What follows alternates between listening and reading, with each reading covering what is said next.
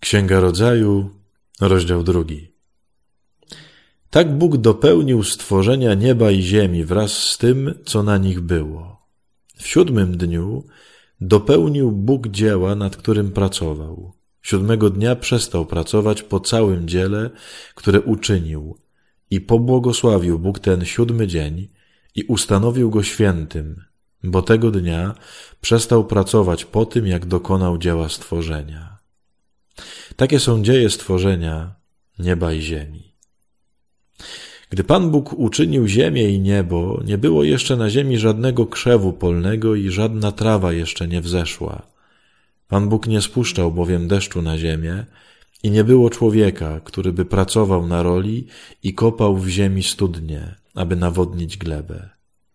Pan Bóg ulepił człowieka z prochu ziemi i tchnął w jego nozdrza tchnienie życia.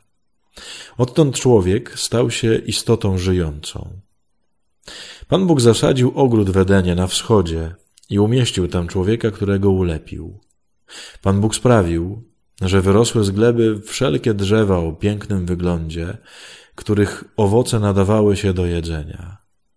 W środku ogrodu natomiast rosło drzewo życia oraz drzewo poznania dobra i zła. A z Edenu wypływała rzeka, która miała nawadniać ogród. Tam rozdzielała się na cztery rzeki. Pierwsza to Piszon, która opływa całą krainę Hawila, gdzie znajduje się złoto. A złoto tej krainy jest cenne. Jest tam również pachnąca żywica i czerwony kamień. Druga rzeka to Gichon. Opływa ona całą krainę Kusz.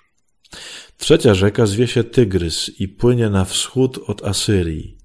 Czwarta rzeka to Eufrat. Wziął więc Pan Bóg człowieka i dał mu odpocząć w ogrodzie Eden, aby go uprawiał i strzegł. Przykazał też Pan Bóg człowiekowi: Możesz jeść owoce ze wszystkich drzew tego ogrodu. Nie wolno ci jednak jeść z drzewa poznania dobra i zła, bo gdy zjesz z niego, na pewno umrzesz. Potem rzekł Pan Bóg: Nie jest dobrze, by człowiek był sam, uczynię mu pomoc podobną do niego. Ulepił więc Pan Bóg z ziemi wszelkie dzikie zwierzęta i wszelkie ptactwo powietrzne. Przyprowadził je do człowieka, aby dowiedzieć się, jak on je nazwie.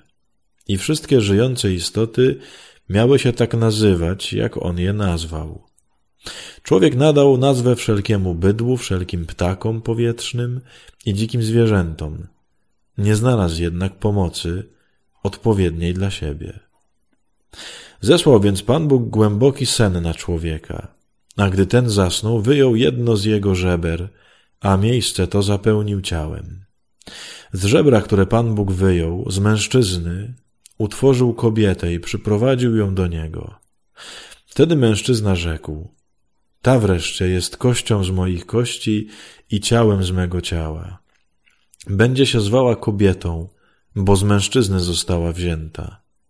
Dlatego opuści mężczyzna swego ojca i swoją matkę, a złączy się ze swoją żoną tak, że staną się jednym ciałem. Mężczyzna i jego żona byli nadzy, ale nie odczuwali wstydu. Moi drodzy, w tym drugim rozdziale kończy się wszystko, co dobre. W całej Biblii są tylko dwa rozdziały, gdzie wszystko jest tak, jak Bóg zamierzył, gdzie zło i grzech jeszcze nie weszły. Od trzeciego rozdziału, jak zobaczycie, już będzie znowu źle, znaczy znowu będzie źle po prostu. Potem cała Biblia, wszystkie rozdziały, to wszystko, co już czytaliśmy w Nowym Testamencie i też co będziemy teraz czytać w Starym Testamencie, to już są historie, jak Bóg to próbował wszystko naprawić. Mamy tylko dwa rozdziały, gdzie było dobrze. W tym pierwszym wczorajszym, zauważcie, było o stworzeniu świata przede wszystkim, nie? Chociaż oczywiście człowiek też tam się pojawił. Natomiast w drugim rozdziale, który jest jakby inną wersją, tak zwaną inną tradycją tego, tego opisu, jest dużo bardziej skoncentrowane wszystko na człowieku. On jest jakby w centrum i wszystko jest po prostu stworzone e, pod, pod niego, dla niego.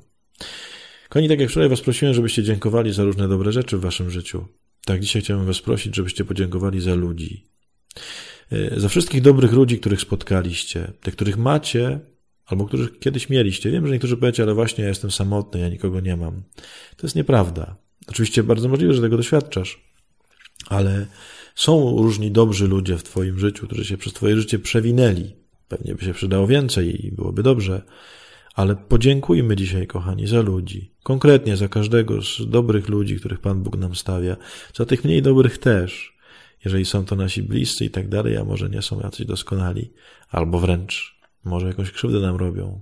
Podziękujmy, że oni są, że Bóg ich kocha, że oczywiście bardzo często chce też ich zmiany i nawrócenia, ale że Bóg jednak daje nam ludzi obok nas. Dzisiaj dzień dziękczynienia za ludzi.